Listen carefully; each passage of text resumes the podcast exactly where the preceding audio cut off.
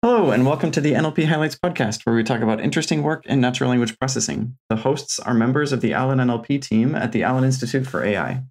Hi, everyone. Welcome to the podcast. Uh, your guests today are myself, Ana Marasović, and my colleague Pradeep Dasigi. Today with us, we have Leon Derczynski and Nanna Inie. Welcome to the podcast. Thank you very much. Leon is an associate professor at the IT University of Copenhagen, and Nanna is a postdoc also at the University of Copenhagen. And today we will talk about their paper titled An IDR Framework of Opportunities and Barriers Between HCI and NLP. I assume our listeners know what NLP is, but they might not know what HCI is. So, can you first tell us what HCI is and how is it related to NLP and what makes it different from NLP?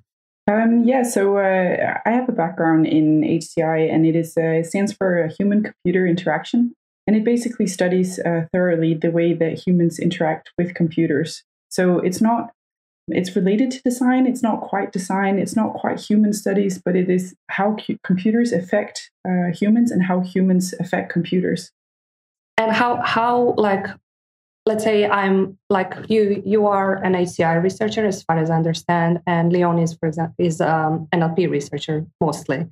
So how does your research differ? Like uh, when you go to conferences, when you your day to day research, what are the main differences that you notice? That's a big question, huh? Well, I think um, from my perspective, anyway, the main difference is that is, is actually the way we conduct research. So when I do studies, it's always thinking of humans and where are the humans and what are the humans doing and what are the users of systems doing and what do they think about it. So often I find that when I run experiments, they can take months and years to conduct. And sometimes I hear Leon saying, Oh, so I did a cool experiment this afternoon. I'll write a paper.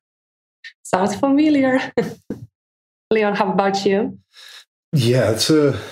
So, I mean, I come from a computer science background, right, where uh, it's it's one of those fields. There are a lot of trite sayings floating around, and uh, I think my favorite one about HCI was well, we say there are like there are two big problems in computing: what we make computers do, and, and how we tell them to do it. So for me, HCI is the second, right? It's the the human part, and I think I mean with a lot of my NLP research, for sure, I think that's a a nice vignette, right? One is focused on very often the technology and less on the situation of the technology. And I mean, someone has to focus on the technology, and the technology is pretty tough to get to a high degree of performance. So don't get me wrong, I think it's very important to have a tight focus there. But to be aware of kind of what's what's going on with the humans around it, this is really important, right? And so for me, I, I see that NLP at the moment is kind of experiencing some dissatisfaction with maybe the shallow metrics that we have and shallow understanding of our systems and how they perform and what it means when they don't quite perform and this is kind of this this this really reduced description of this human computer interface which is mediated by language. So if we want to get over that those uh, this kind of shallow reduced version of how we interpret what's happening with this mediation through language then maybe we should ask the people who uh, specialize in that and that's hci definitely. Yeah and in the paper you say the sentence I really like NLP rarely studies the context and realities of people, which is obviously in odds with the fact that NLP is a field that studies natural language. You mentioned that, on the other hand, as you said uh, just before, HCI aims to understand people and their behavior and realities through methods of inquiry.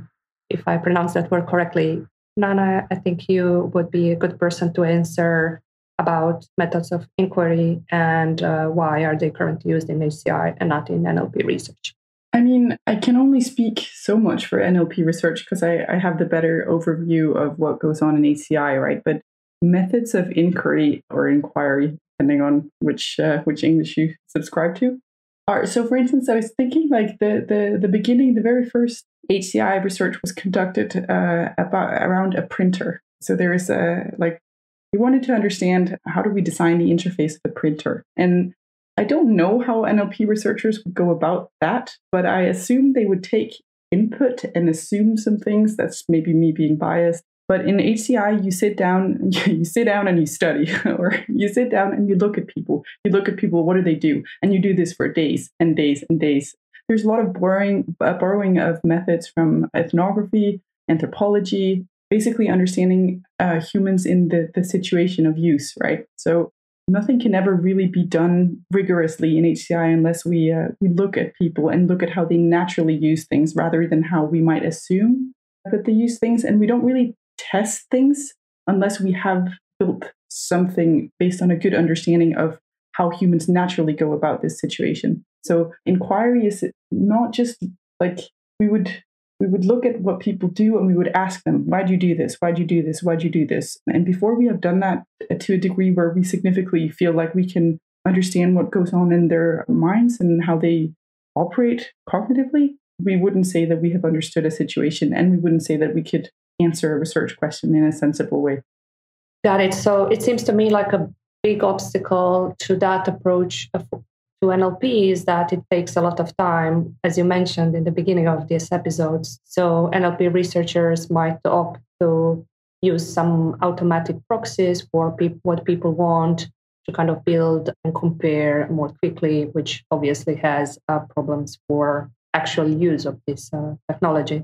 So if if we take some example of an NLP system, let's say machine translation, method of inquiry would require that not only that we collect inputs uh, in uh, tar- in source language and uh, outputs in, uh, in, the target language, but also feedback from people who translated the sentence about why they translated this sentence in this way, and then we would have to incorporate that feedback into our learning mechanism somehow. Is that right?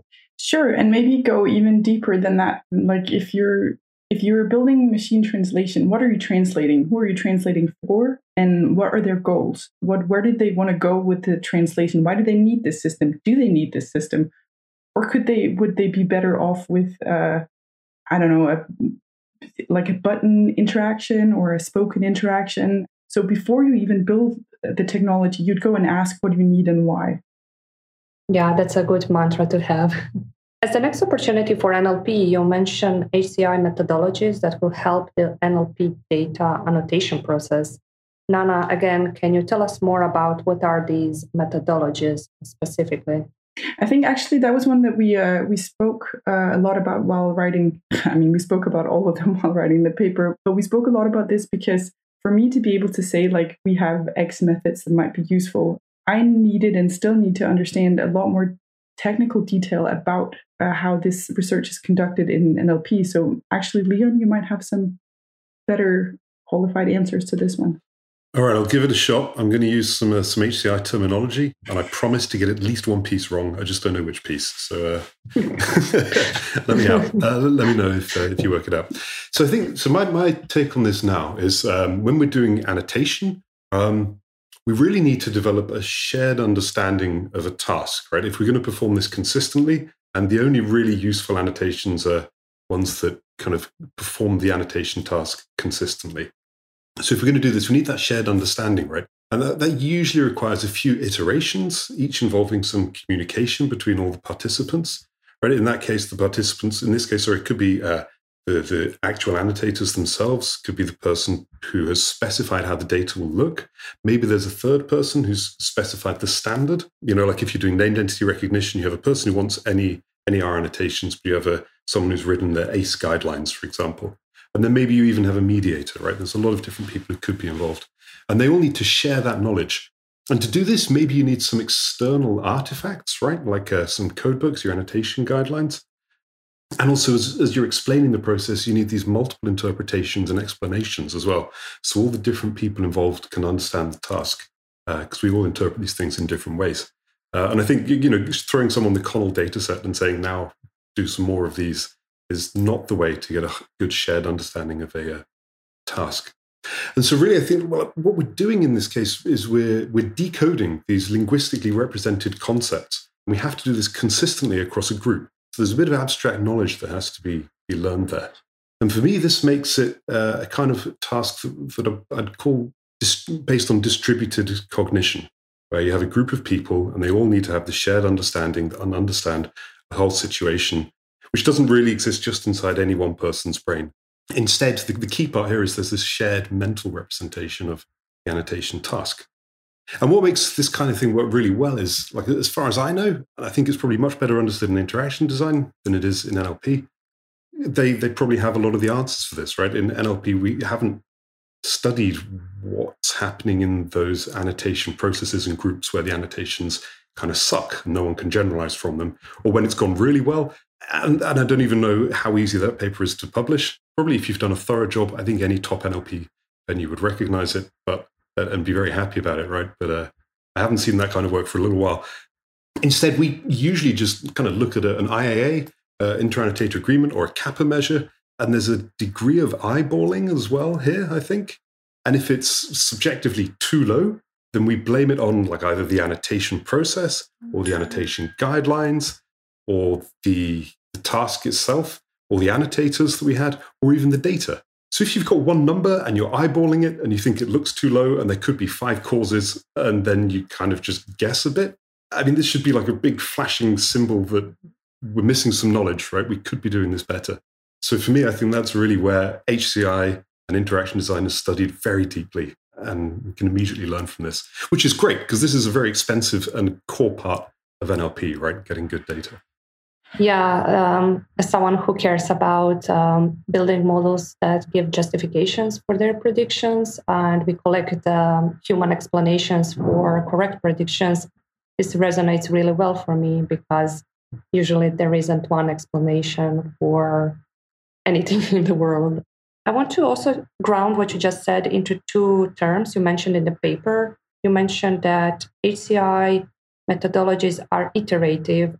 Does this mean, given this group of people and everyone has a role in this annotation process, that we kind of like everyone does something and then the last person kind of brings back the knowledge to the first person and we repeat the process until we are satisfied with a, a final product or what would you say that iterative means in an NLP data annotation process?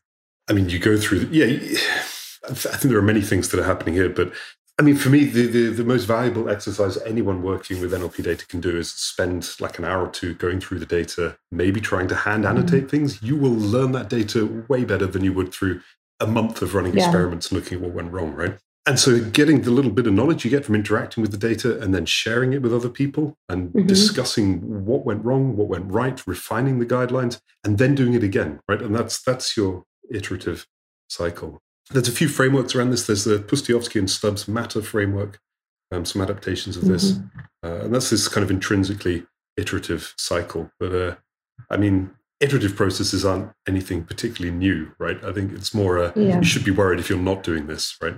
Yeah. One more question related to this iterative stuff. I want to understand better why the process we typically do these days when we crowdsource data is not iterative enough. Or maybe it is, and I'm just not aware of it. So typically we have the instructions and then we build a tutorial for annotators and then we have an exam and then uh, crowd workers who pass the exam are qualified to do the task. Then we have some pilots uh, annotations then we give some, them some feedback. And then eventually we feel like, oh, we don't need to give feedback to these annotators anymore. And we leave them to annotate the task further on their own. Would you say this is an iterative process? Or, and if not, what, what is missing and how can HCI help? Crowdsourcing. So it's not it's not so iterative for the for the crowd workers, right? but they have to understand the task and they have to be qualified and they need a fair framing of the task that they can reasonably understand and conduct. So you have a, a bunch of constraints here. I think, and of course, I mean, it depends a lot on the data, the task, and what you need the data for. Right? They have all these variables. I think if, if you want to find an iterative part in here, it has to be working out those qualification questions. Like if you're getting a bad mm-hmm. qualification rate, then that part of the process isn't working, right? And the workers have no yeah. influence over it.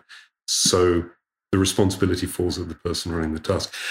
I found it, I mean, in my experience, the um, one of the most educational parts of how a crowd task has been posed has been looking at when workers write, or yeah, when, when uh, crowd workers write comments about why the gold examples that they're audited with are wrong.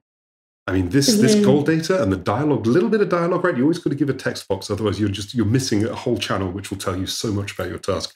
but listening to that channel and building it back into the process, this can work so well. But I think actually in this yeah. case, I mean, you, there are considerations are more like like is your crowd diverse enough, right? Both in terms of how yeah. much of the whole annotation is each worker doing, and yeah. what's your group of workers you have over there. Yeah, I think that's that. yeah. Totally. I think a few recent papers in NLP also highlight that just having some kind of uh, communication channel, even an email, makes their data collection process way better because like establishing this social relation with their annotators and giving multiple feedbacks rounds of feedback really helps. You also mentioned in this section that the hci methodologies are usually very transparent and this could help data annotation process in nlp which reminds me of data sheets and data statements. Um, are these uh, proposals something you envision for transparency of NLP data annotation process, or HCI has something way different? I think the, the data statements are a fantastic step in this direction because we have agreed that there are these things that matter a lot to the, um, the data set. So we all have to, if nothing else, at least say what we did.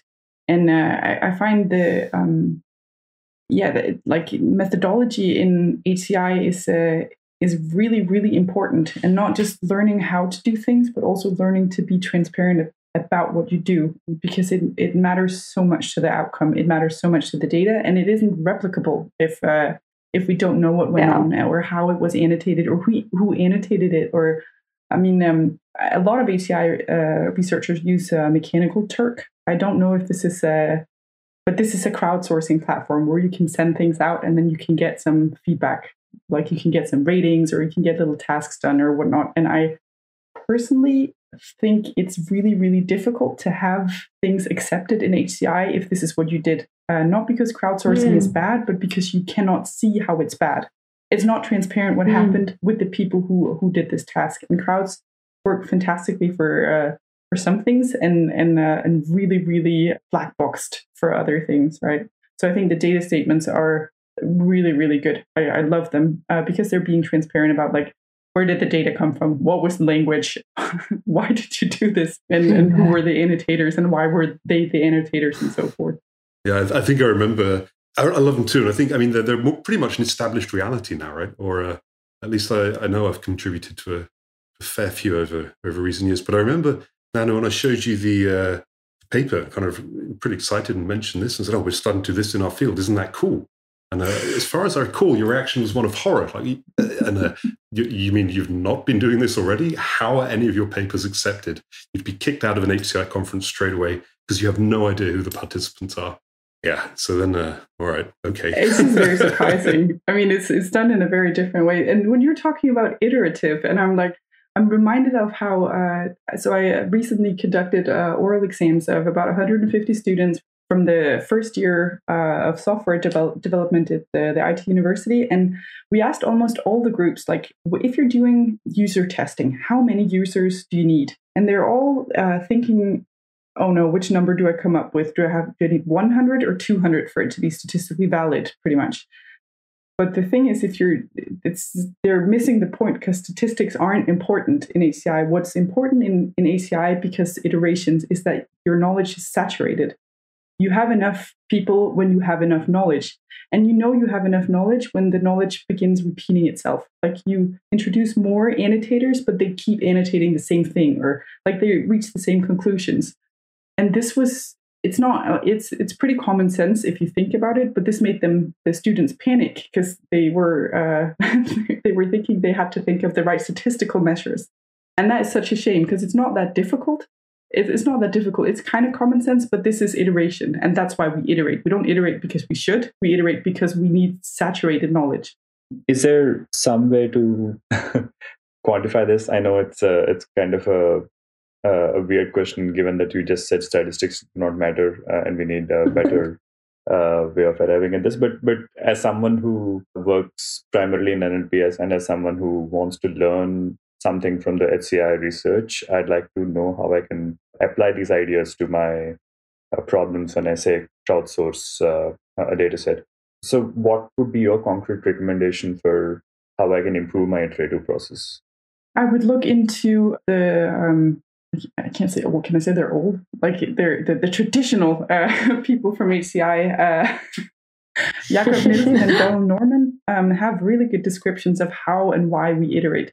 In the the Nielsen heuristics, it's the, there's a paper of like why five users is pretty much as good as 25 or or whatnot. Like because at this point you reach enough knowledge that it is the same. Like there's a curve, and a lot of these uh, uh, articles and books aren't they're not rocket science they're really easy to understand and they make a lot of sense when you read them you're like yeah i knew that but even though a lot of people will say they know that they don't actually know or they don't live it i see yeah and this discussion both about the iterative process and about transparency it makes me think that one reason why nlp researchers even though they're convinced about uh, the uh, points you're making uh, cannot implement these things is because uh, it's possible that these ideas do not scale when you're building a large data set, right? I mean, how do you make sure that knowledge gets repeated or, or you, you iterate enough that you actually see the same annotations? I mean, that would be really expensive, right? So,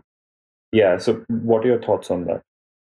So, I mean, basically, the uh, Jakob Nielsen has this paper about how 50 people are not better than five. So it's not necessarily expensive, if it's done correctly.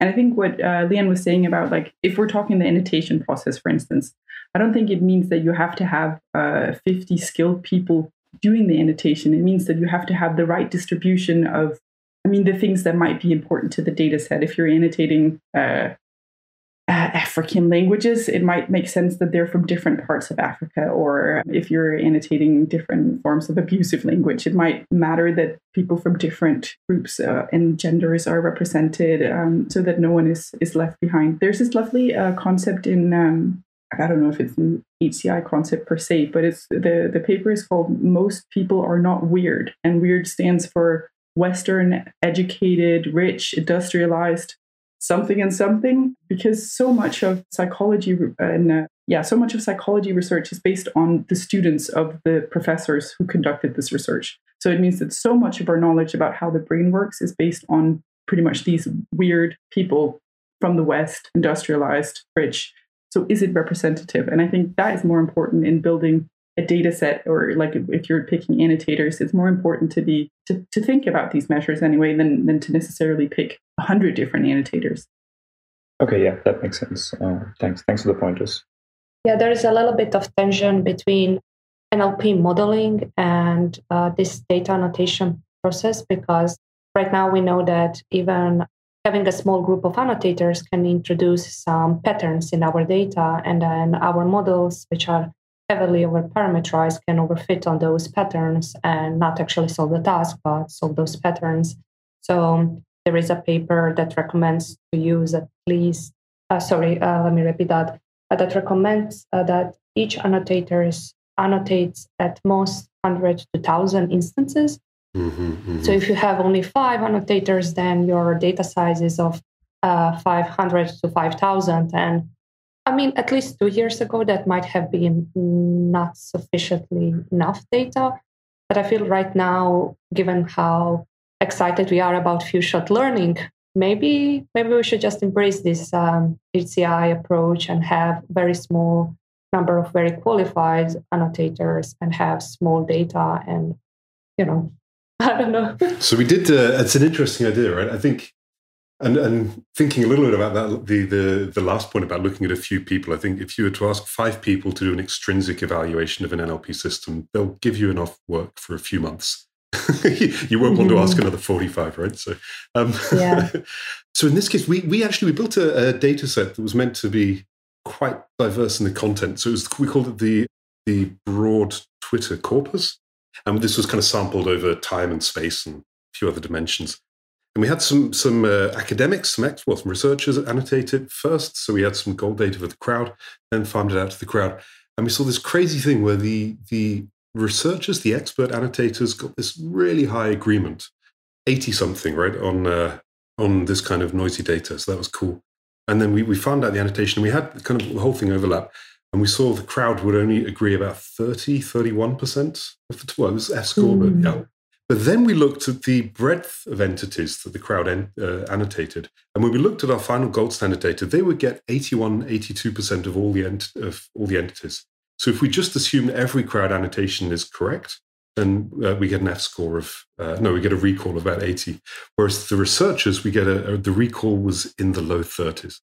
So Oh. expert annotators tend to really agree about a small range of things and a broad set of people. Unsurprising, right? Mhm. They they don't agree because all their knowledge is uh, well. Often they have a lot of complementary knowledge. Yeah, it's um, a lot of factors to consider when you are building a data set and you try to apply enormous model on it.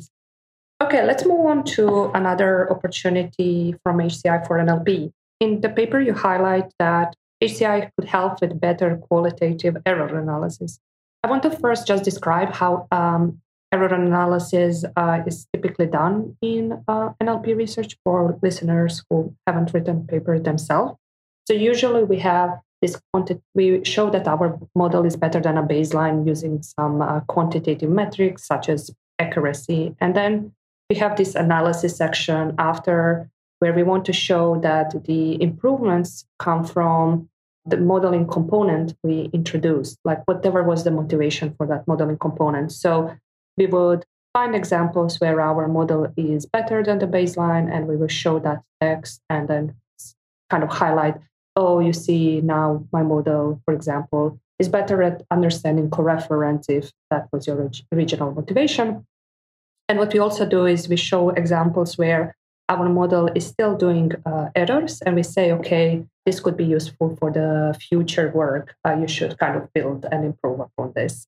And sometimes these qualitative analyses are perceived in our field as unreliable because only a small sample of data is usually provided in the paper because we have eight pages limit. And there is no guarantee that the authors didn't cherry pick the examples where that work really well for their case. So, uh, Leon and Anna, in your paper, you propose using HCI methods such as, um, I'm quoting here because I'm unfamiliar with them, cognitive modeling and chains of cognitive breakdowns to conduct qualitative error analysis. Can you tell us a little bit more about what these methods are and how would you apply them to any NLP system? If you can ground it in a concrete example, like this question answering, that would be great. But if that's too hard, that's uh, also fine.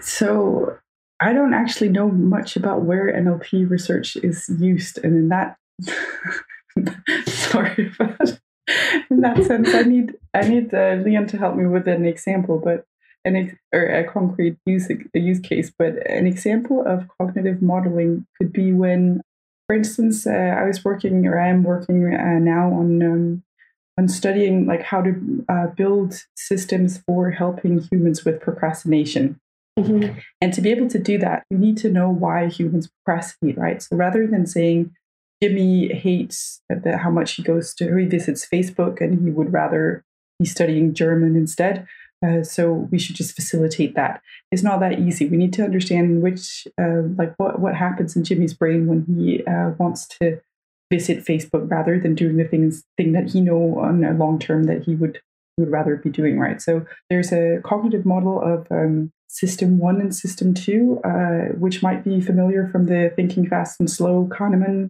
right? So there's the, the, the one system that's the fast impulse based uh, system where uh, that's the, the, the habitual system that just clicks Facebook without Jimmy even thinking about it. And then there's the system two who controls his goals and his long term vision for how he would like to live his life. So, uh, modeling what goes on, what goes wrong, what goes right in these systems in the brain, uh, that would be a, a, form of cognitive modeling, um, which Mhm. seems to be quite relevant to error analysis. But, Leon, maybe you have a more specific NLP use case. Yeah, I- mean, there are a lot of NLP tasks out, out there, right? I think uh, so. Anna's uh, suggestion of question answering. Um, in, in this case, there'd be a, a free text natural language question. We can go for the 1990s classic of uh, how tall is the Eiffel Tower, and the system has to try and find the right result from this. And so, I mean, so in the, in the as far as I understand, in the um, this cognitive chains, cognitive breakdowns paper, they looked uh, where the concept comes from. They they looked at programmers and they were looking at kind of where programmers made mistakes. This is kind of if you have any kind of quality assurance framework, or any kind of swearing programmer, it's like it's possible to identify where something might have gone wrong. And so you can improve the, the process and smooth it by understanding what happened in order to get to that place that things went wrong.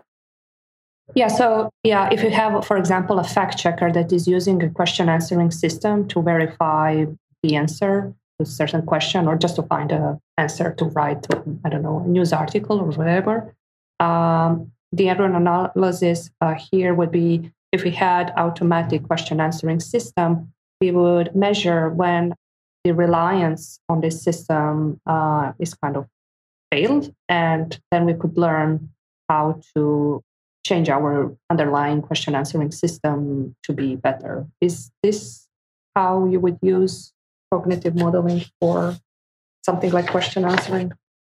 It could be, could be. I mean, um, yeah, I'm trying to think because I, I always think in, in use cases and in like when we wrote about error analysis, I was thinking more in terms of figuring out when does the data go wrong and why? Um, when does the annotation process go wrong and why? Because one annotation might be very correct in one situation, but not in another. Mm-hmm. So, yeah, I was thinking more in use cases actually, like when do people need to use this? And and uh, and when will it be wrong for them or when will it be right for them? When will it fit specific use cases? If that makes sense. Yeah that makes sense. So going back to my potentially misleading example i will try to make it work. Uh, if we had the data for training this question answering system and let's say we have an ambiguous question that might have different answers that depending on what is the assumption you take. Mm-hmm. And you didn't annotate these assumptions in your data. So your model is basically randomly answering these uh, types of ambiguous questions. What you might learn from a person who is actually using this question answering system is that on these type of questions, they are kind of uh, whatever they're using this question answering system for, it's uh, not bringing them any benefits. And then you would say, oh, that's because I haven't annotated this data uh, well enough. I need more more annotations here, richer annotations, and then you would change the annotations, retrain the model, maybe get more knowledge uh, from the better version, something like that. Yeah, go ahead, yeah. It's, uh, it's very interesting to uh, to hear that. I was thinking more of the uh, the situation where we're trying to analyze an error that the uh, that the model has made. But of course, mm-hmm. yeah, I mm-hmm. mean, if you have annotators with a misunderstanding, then you directly, I mean, that's perfect for applying this uh, these these cognitive model and cognitive chain techniques. I was thinking more of kind of trying to model what the the suppositions or reasoning is that might be mm-hmm. happening within a model, modeling what's happening within a model. Yeah, okay. And once we can kind of understand what the failure modes are and where they happen, using these kinds of approaches to address that, right? Instead of probing neural layers um, or having functional tests, I think instead of that, we can start to develop some broader uh, or slightly more qualitative, at least, theories of what's happening that can explain the behavior. And I think this is something we, we talk about a little bit elsewhere in the paper as well when we talk about grounded theories mm-hmm. based on the data. So, it, yeah, it's a, it's a new set of, of ways of thinking about how to do these, um, more qualitative than quantitative, as we uh, are very good at at the moment. In, as a, in a lot of these automatic systems also um, somehow model what a human would do, right? So, yeah. for instance, if you have a like a, a, speech assistant or a voice, what are they called? Voice assistants. They they're kind of modeling uh, what you would like a secretary to do. So I, I find it's it's quite important to know what the interaction with a human would be if if you're talking like mm-hmm. the end result of the system, right?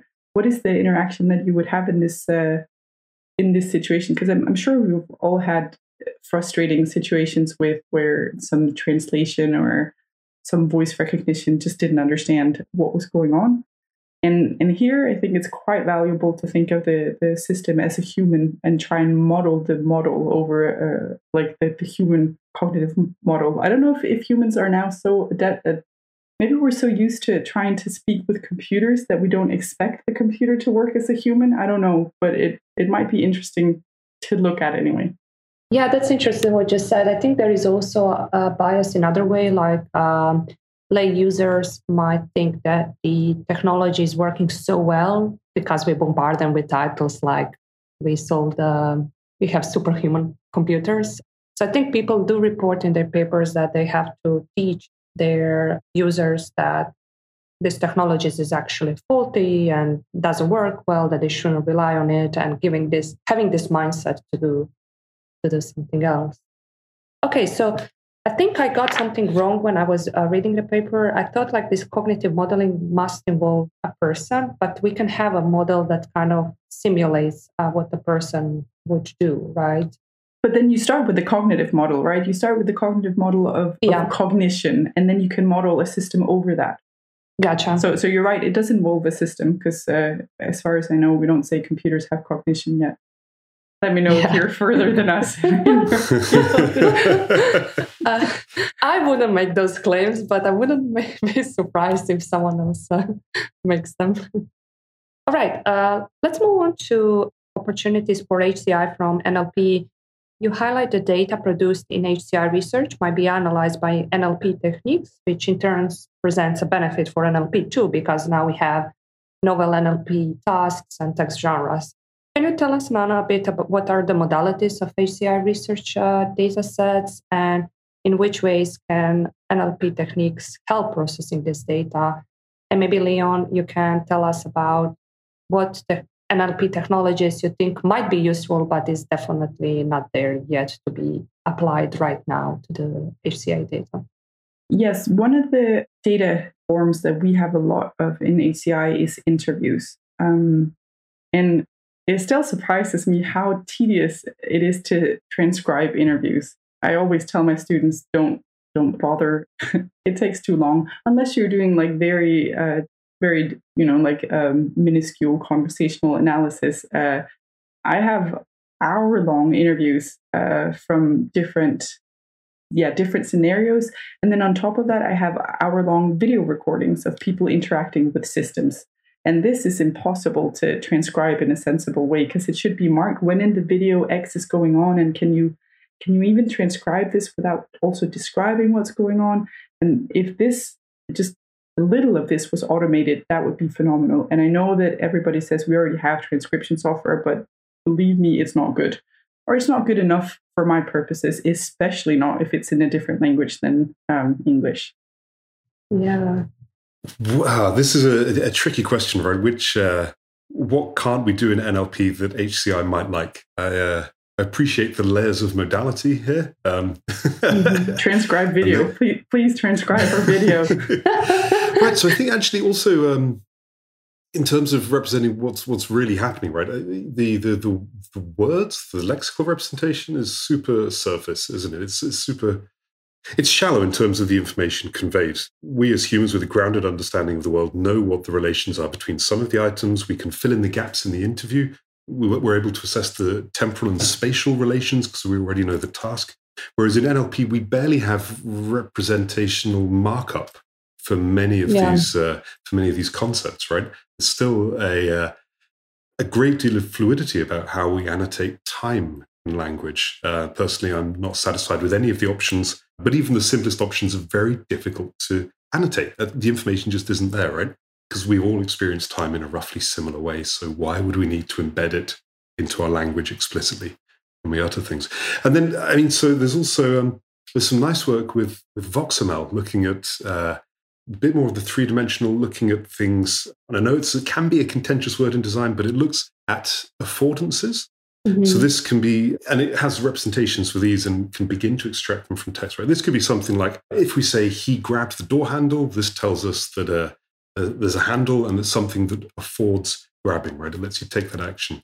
And this feeds a little bit back into NLP. Once we're able to annotate these things, then say if there's a grabbing verb later and we have to do some co-ref resolution, right, to work out what's being grabbed, probably it's more likely to be the object that affords grabbing. Yeah. But we don't have this concept so much in our markup at the moment. And uh, to all the HCI and uh, interaction design people there who resent my use of affordance and afford in this instance, I apologize profusely. Yeah, a lot of opportunities for people who care about multimodal stuff and also multilingual applications. Yeah, hopefully, hopefully they pick on this suggestion. All right. So in the paper, you kind of finish with um, output opportunities. So outputs one could, could achieve in uh, if we apply different type of methods. So, in your opinion, what are examples of research that you can't imagine would exist if it wasn't addressed with the collaboration between HCI and NLP? Yeah, do you have some smart thoughts or opinions or things that come to mind? I'll begin by uh, re-highlighting. I think there's a massive efficiency that we are not making use of in NLP, which is that we look at big, thin data, right? We want to see um, all the way down to the end of that Zipfian curve, but maybe we're only looking at a couple of dimensions. Whereas we could probably learn a lot more. There's um, we could learn a lot more by looking at thick data, right? Where we do a survey, we look at whatever's going on with our, our, systems, how it's operating, what the failure modes are, maybe take a machine translation system, have a few people run it, and then talk to them about how it was, what worked, what didn't work, right? I mean, we have this, uh, and just follow these ethnographic approaches. There's all different kinds of them, right? You can watch people work, you can learn to do the job and do it alongside them.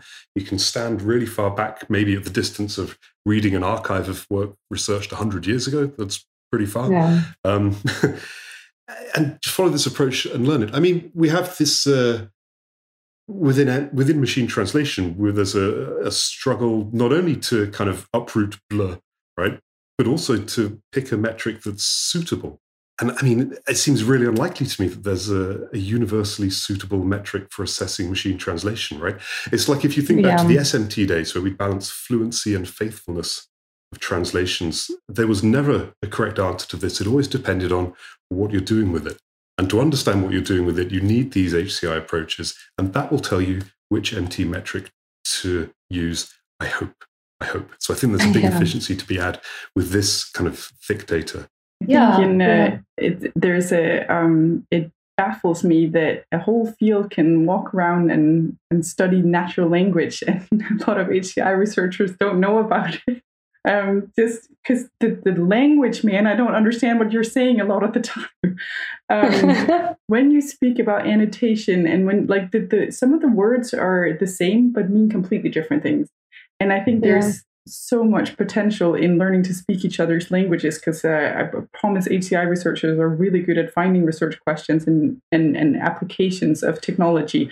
But if we don't understand the technology, I think most people probably even in HCI, still think that models, like uh, machine learning models, work by keywords rather than how I now have learned that they actually work.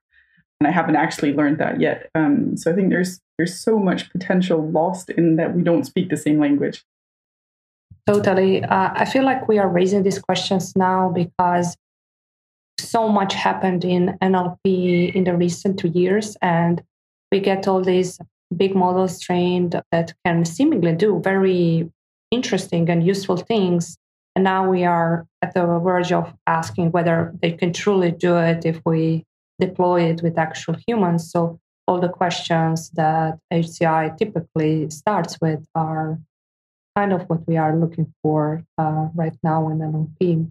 Hmm. That's a, that's um, a good point, actually. Maybe HCI has got some really tough test sets and challenges for uh, we can make mega glue or something out of uh, Sampo and SuperGLUE, right? And get some really, really tough challenges in there that really stretch the cognition. Yeah. yeah, totally. Okay, we are out of time. I had a few more questions just about like what do you think are challenges, but I don't think we need to go over each one of them. Maybe maybe you can just like give your final thoughts by saying what you think are the basically at this moment what what are the barriers for us to work more closely Nanna you mentioned for example the joint vocabulary is one of them what else is the barrier what do you recommend to do to fix this barrier so we can collaborate more easily if I might add to the joint language, I think it's actually a, a, huge problem that we are currently publishing in our own silos. I reviewed a, a paper recently for a designing interactive systems conference about how AI could be built more like in terms of like a reflective system and this old like Donald Schoen design uh, reflective practitioner uh, framework, which was a lovely idea. And I had to write in the review that uh, the I can't even say I reviewed that. Sorry, I saw the paper, and it was. I don't think it should be published in designing interactive systems because I think we can all agree on this, but we're not building the AI systems. So I really, really wish that paper would have been published on an AI conference. Yeah, I really, really wish uh, that mm-hmm. we would visit each other's conferences more uh, so that we could learn more. Yeah, I just wanted to add that there is this workshop on HCI and NLP. I think it will be held for the first time on EMNLP this year or some other ACL conferences uh, this year. So at least there is a little bit of push in that direction. Not the one that was. Sorry, Leon. Is that the workshop where this paper was from? I don't know. I just know that workshop exists and it might have already already been done. But yeah, I haven't uh, submitted myself, so I don't know. I didn't look at this closely. I think uh, for, for, me, the, the things that I've uh, learned a lot of from HCI have just been uh, really broad ways of just stepping back and re- reflecting about what we're really doing and looking at the data in uh, in a way. And it's kind of it feels like one of those technical debt reducing activities, you know, where if you code and code and code, you can be productive, productive, productive, and it's just a descending slope into a horrible code base, right? But it feels like you're being productive, so you carry on. And so for me, working siloed in NLP without thinking about how language is just a way of mediating human interaction and information, you can, it's really easy to just dig deeper and deeper without getting some big efficiencies that you can get just by seeing a, a slightly bigger picture. And there's so much to learn in terms of qualitative methods, ways of considering how a tool interacts, and learning that you probably can stop way before where you did and just deliver something that everyone's going to be very happy with and move on to a new problem. Yeah, there's big efficiencies to be had. Totally. Pradeep, do you have anything else to ask? I think I, I asked all the questions. I might have skipped some. Maybe not. I can't think of anything specific that we missed. I think you covered a lot of ground here. I think it was pretty good. Awesome. Okay. Thank you for joining us. This was wonderful. I really learned a lot. I hope I myself will take more HCI way of doing things in the future. Thank you so thank much. You. I really hope to see you at some of our conferences. yeah, thank you for the invitation. yeah, they're fun conferences.